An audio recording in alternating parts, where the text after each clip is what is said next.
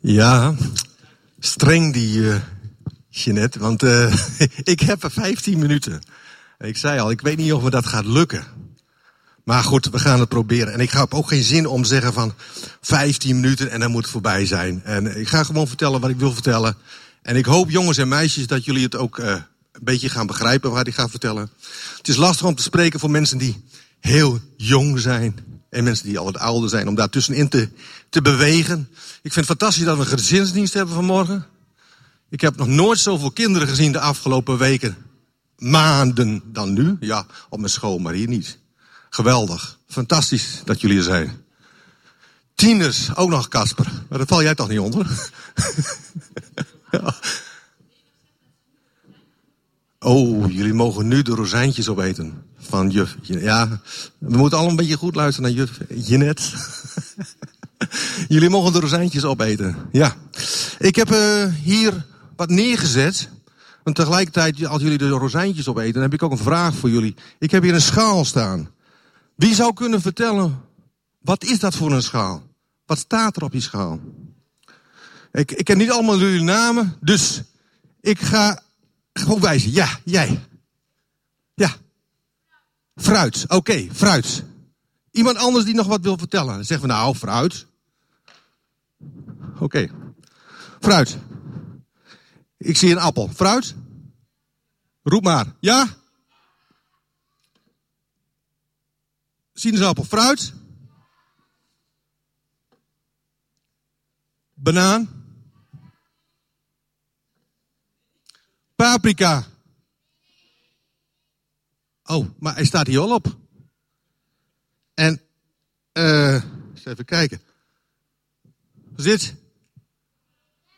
Geen fruit, hè? Dit dan. Waarom, waarom is soms het fruit en het andere niet? Kan niemand dat uitleggen? En waarom ligt het wel op één schaal? Doe maar. Even hard praten, ik ben al een beetje oud. Ik, doe maar. Omdat het vruchten zijn. Oh. En wat is dan vruchten en wat is fruit? Nou, ik denk inderdaad, hier ligt allemaal, liggen allemaal vruchten op deze schaal. Soms is het fruit. Soms is het. Het is fruit. Maar dit is geen fruit. We noemen dit vruchten samen. En wat kunnen vruchten doen? Die kunnen zaadjes geven. En die kunnen groeien. Eigenlijk een beetje dat plaatje wat je, je net, net liet zien. Van, die, van die zaadjes die geplant worden. Nou, in wezen kun je al die vruchten kunnen geplant worden. Er zitten zaadjes in. Die kunnen groeien. Kunnen we nieuwe vruchten brengen. Misschien, Martijn, kun je het volgende plaatje even laten zien? Ja, kijk. Allemaal vruchten. Ja, ik weet het, het ziet er lekker uit. Jullie moeten echt nog even wachten, we gaan nog niet eten. Maar je ziet daar fruit. Eigenlijk zou je kunnen, fruit is alles wat zoet is. Heel veel dingen, fruit is heel vaak wat zoeter. En daarnaast heb je een meloen bijvoorbeeld. Of een ananas. Courgette, ja. Alles wat, dit samen noemen vruchten. Oké.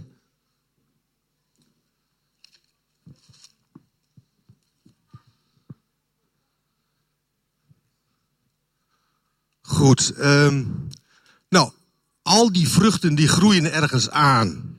Aan een boom of aan een struik. En eerst beginnen ze te bloeien. Misschien kun je, wel, kun je, dat wel herinneren. Als je een appel hebt, is een appelboom gaat bloeien. En dan op een gegeven moment dan komen er appels aan. Of andere vruchten of fruit. Um, en Vandaag gaan we het in de preek niet hebben over appels en bananen en andere fruit. Het gaat over een andere vrucht. En een vrucht die in jou kan groeien. Hmm. Wat is dat nou? Hoe kan er nou een vrucht in jou groeien? Nou, dat kan. En daar gaan we het vandaag over hebben. We hebben er al van gezongen. En toch gaan we er even wat verder bekijken. Uh, want ik wil eens gaan lezen met jullie uit Galaten 5. En misschien dat Martijn het even laat zien. Dat gaat over de vrucht van de geest. En de vrucht van de geest staat in de Bijbel. En dan moeten jullie maar eens aan mij straks vertellen hoeveel uh, eigenschappen die vrucht heeft. De vrucht van de geest is liefde, blijdschap, vrede, geduld, vriendelijkheid, goedheid, geloof, zachtmoedigheid, zelfbeheersing. Daartegen richt de wet zich niet, maar wie van Christus zijn, hebben het vlees met zijn hartstochten en begeerten gekruisigd. En als wij door de geest leven, laten we dan ook door de geest wandelen. Laten wij geen mensen met eigen ding worden, elkaar niet uitdagen en benijden. Oeh, moeilijk, moeilijk. Moeilijke tekst. Hoeveel vruchten van de geest heb je, zie je daar staan? Eigenschappen, zou je kunnen zeggen. Vrucht van de geest heeft eigenschappen. Hoeveel zien jullie, jongens en meisjes? Het zijn die eerste woorden die begint met liefde, blijdschap. Hoeveel tellen we? Even kijken hiervoor. Hoeveel tel jij? Negen. Ja, het zijn negen, hè? Liefde, blijdschap, vrede, geduld, vriendelijkheid, goedheid, geloof, zachtmoedigheid en zelfbeheersing. Nou, en wat eronder staat is best wel pittig. Je zou kunnen zeggen, al die dingen die daar staan, die vrucht van de geest, die kun je alleen maar doen als je bij de Here blijft. Als je je laat leiden door de geest. En de geest wandelen staat hier. Als je dat niet doet, dan wandel je in het vlees. Dan ga je dingen doen die je zelf belangrijk vindt. Dan luister niet wat de Heer zegt, maar dan luister naar jezelf. Doe deze nu even uit.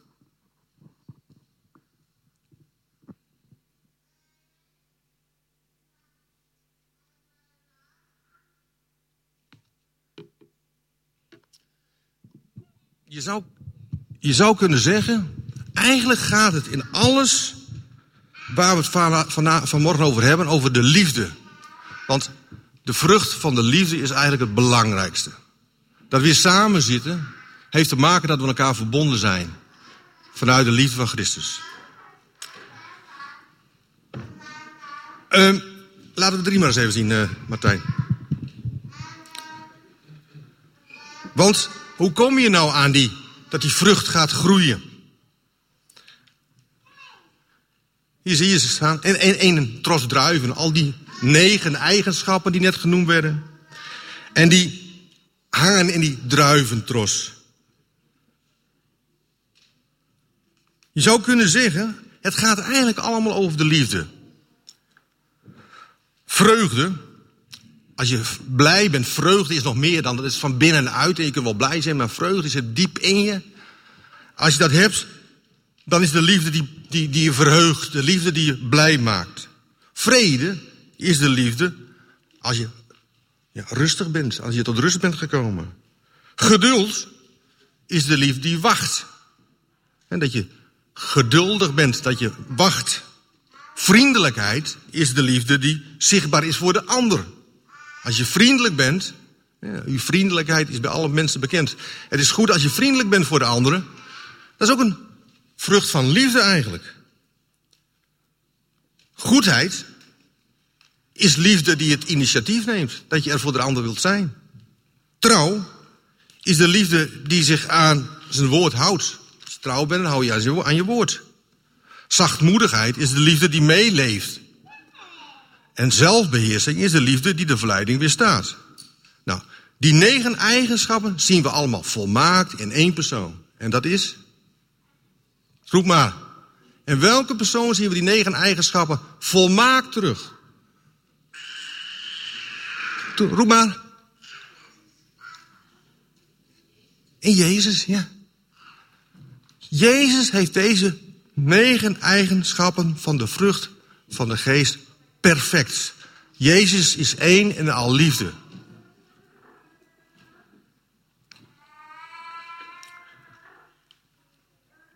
Maar die Heilige Geest, die woont ook in jou. En grote mensen, volwassenen, maar ook in jullie kleine kinderen. De Heilige Geest wil ook in jou wonen. Die is in bij je, die wil in je wonen. En je kunt hem altijd vragen of hij je wil helpen. Als je iets zegt of misschien denkt wat niet goed is, misschien denk je wel eens iets verkeerd over de ander, dat doe ik helaas ook wel eens, dan is dat niet van de Heilige Geest. Als je een ander gaat pesten, het komt niet van de Heilige Geest. Dat komt uit jezelf. Want de Heilige Geest is liefde. En als je iets zegt en je denkt erover na en je wilt de andere daar een plezier mee doen of je wilt goed zijn voor de ander, dan is de Heilige Geest in je bezig. Zo moet je vaak even nadenken, soms wat je zegt of wat je doet. Of als je iets wilt beslissen, dat geldt ook voor ons als, als ouderen. Soms moet je eerst eens aan de Heilige Geest, aan God vragen, wat vindt u ervan? Volg ik nou mezelf? Of volg ik nou de Heilige Geest? Laat die in mij, gaat Hij in mij werken? Volg ik nou Jezus? Volg ik datgene wat Hij van mij vraagt? Wie van jullie heeft dat wel eens een keer meegemaakt? Je zegt van nou, ik moet wel eens even nadenken soms. Steek je vingers zo omhoog. Wie, wie, denkt wel eens na van, nou, ik moet soms wel eens goed nadenken voordat ik iets zeg? Ja, ik zie papa's en mama's, maar ik zie ook kleine kinderen. Ja, soms moet je eens even nadenken voor je iets zegt, hè. En vooral hoe je goed omgaat met de anderen. Ik ga met jullie nu eens even kijken. Hoe kom je nou dat die vruchten gaan groeien? Hoe kan het nou dat die vrucht gaat groeien? Nou, daar gaan we nu eens naar kijken. Want als die druiventros zo is, zoals die daar hangt, of die druiventros op mijn, uh, ja, op, op, op, die fruitmand zou je kunnen zeggen, of vruchtenmand, het is maar hoe je het wilt noemen. Wat zal er met die, fruit, met die druiven gebeuren? Als ik ze daar een poosje laat liggen. Wat gebeurt er dan mee? Dan gaan ze dood, hè? Dan gaan ze dood. Ze worden zelfs krenten, als je het lang genoeg wacht. Maar in ieder geval, ze verschrompelen. Ze gaan helemaal weg. Nou, wat heb je dan nodig om die vrucht te laten groeien? En dan gaan we eens naar uh, lezen uit Johannes 15. En dat doen we uit de Bijbel in gewone taal.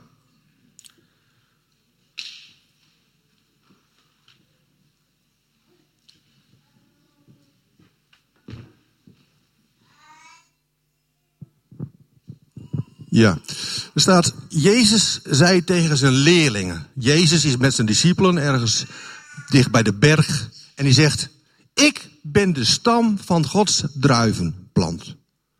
En jullie zijn de takken. God zelf, ik heb er even tussen haakjes gezegd, de vader, want dat staat in een andere vertaling. De vader is de tuinman. Hij haalt de takken weg waar niets groeit. En de takken waaraan de druiven groeien, maakt hij kort. Want dan komen er in het volgend jaar nog meer druiven aan. Jullie lijken op goede takken die kort gemaakt zijn. Want door mijn woorden is het slechte uit jullie weggehaald. En jullie zijn rein geworden. Jullie moeten met mij, en de oude vertaling, een andere vertaling, in hem, je moet in hem verbonden blijven. En ik met jullie. Want alleen dan kunnen jullie op een goede manier leven. Net zoals de druiven groeien aan takken die aan de stam vastzitten. Aan losse takken kunnen geen druiven groeien. Dus ik houd van jullie, net zoals de Vader van mij houdt. Doe wat ik van je vraag, want dan blijf je mijn liefde je leiden. Ook ik heb altijd gedaan wat de Vader van mij gevraagd heeft. En zijn liefde heeft mij altijd geleid. Ik vertel jullie, nog steeds de Heer Jezus die dat zegt, ik vertel jullie al deze dingen omdat ik wil dat jullie dezelfde vreugde voelen als ik. Ik wil dat jullie vreugde volmaakt is. En ik geef jullie deze regel, houd van elkaar. Net zoals ik van jullie houd. Het grootste bewijs van liefde is dat iemand wil sterven voor zijn vrienden.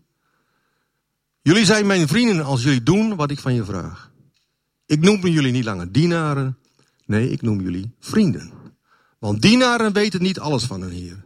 Maar aan jullie heb ik alles bekend gemaakt wat ik van mijn vader gehoord heb. Jullie hebben mij niet uitgekozen, maar ik heb jullie uitgekozen.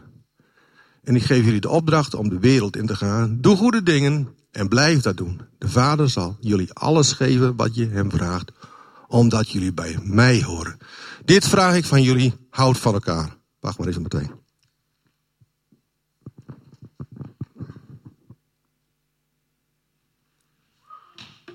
Mooi om, om het zo te lezen, hè? Jezus ik houd van jullie net zo als de Vader van mij houdt.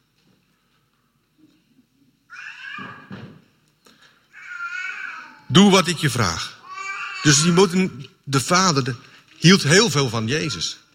Eigenlijk zou iemand van jullie kunnen vertellen hoeveel dat de Vader van de Heer Jezus houdt? Wat denken jullie? Wie zou dat kunnen vertellen? Of is dat een moeilijke vraag? Of misschien iemand van de ouderen. Hoeveel zal de vader van Jezus houden?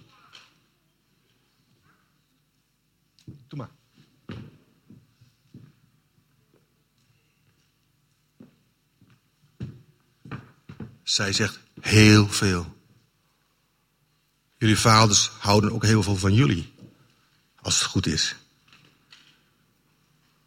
En de vader van Jezus dan? Heel veel. Je zou eigenlijk zeggen, het kan niet meer. De vader houdt on, zonder voorwaarden van Jezus. Onvoorwaardelijk. En Jezus houdt onvoorwaardelijk van de vader.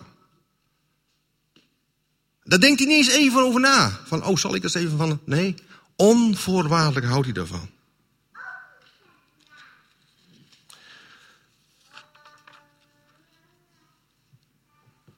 Laten we dan even naar die druivenplant gaan. Jullie zijn de ranken, zegt hij tegen zijn discipelen.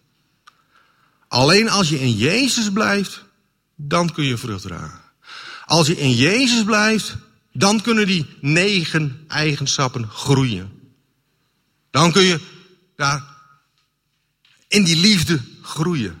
Als je in jezelf blijft, gaat het niet lukken. Als je in jezelf denkt, gaat het niet lukken.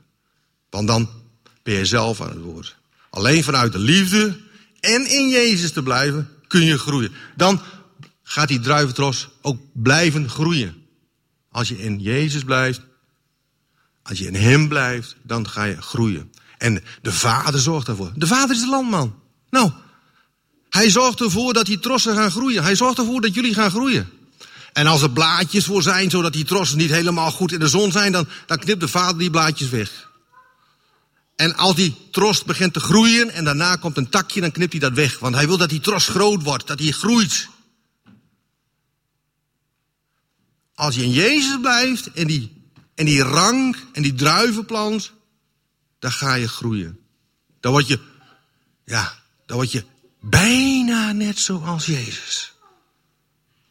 Is dat niet geweldig? Dus als je in Hem blijft, blijf je groeien. En de Vader zorgt ervoor dat je kunt groeien. Nou, je net heeft al heel mooi verteld, 1 plus 1 plus 1 is 1. De Vader, de Zoon en de Heilige Geest. Alle drie heb je nodig. Alle drie zorgen voor je. Elk heeft zijn eigen eigenschappen, zijn eigen karakter, zoals je net vertelde.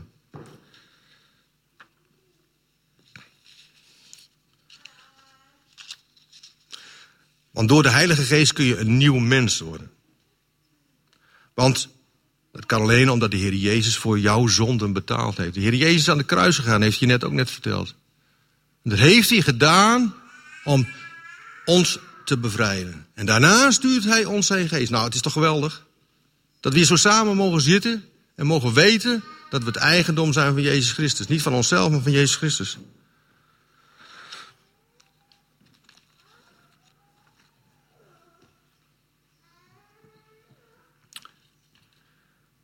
Lieve broers, zussen, jongens en meisjes. Liefde vraagt dat wij Jezus volgen. Vlak voordat Jezus als een slaaf, voordat Jezus als een slaaf zijn discipelen de voeten ging wassen. Dat heeft Jezus gedaan, hè? De Zoon van God heeft de voeten gewassen. Stel eens voor dat iemand van ons daar gaat staan en zegt van... kom, ik sta hier met een kom water en ik ga je voeten wassen. Nou, dat zul je raar kijken. Jezus deed dat. Hij waste de voeten van zijn discipelen. Hij wilde nederig zijn. En voordat hij dat, nadat hij dat gedaan had, zei hij: Ik geef jullie een nieuw gebod. Namelijk dat je elkaar lief hebt. Zoals ik u lief gehad heb, moet u ook elkaar lief hebben. Dat geldt voor ons als gemeente ook. Dat gebod van Jezus, het is niet zomaar, oh, als je wilt mag je dat wel gaan doen. Nee, het is een gebod. God zegt, Een nieuw gebod geef ik jullie, Jezus. Namelijk dat u elkaar lief hebt. Zoals ik u lief gehad heb, moet u elkaar lief hebben. Nou, Jezus heeft ons onvoorwaardelijk lief gehad. Ik denk dat wij dat haast niet kunnen. Elke keer zit ons, worden we daar weer door onszelf door in de war gebracht. En wie lief heeft, lijkt op Jezus. En dat kun je niet uit op eigen kracht. Want de liefde van Jezus moet in je groeien. De Heilige Geest zorgt ervoor dat je groeit. En laat de liefde van Jezus in je groeien. Blijf dus in Hem. Blijf in Jezus. Dan gaat je vrucht groeien. Amen.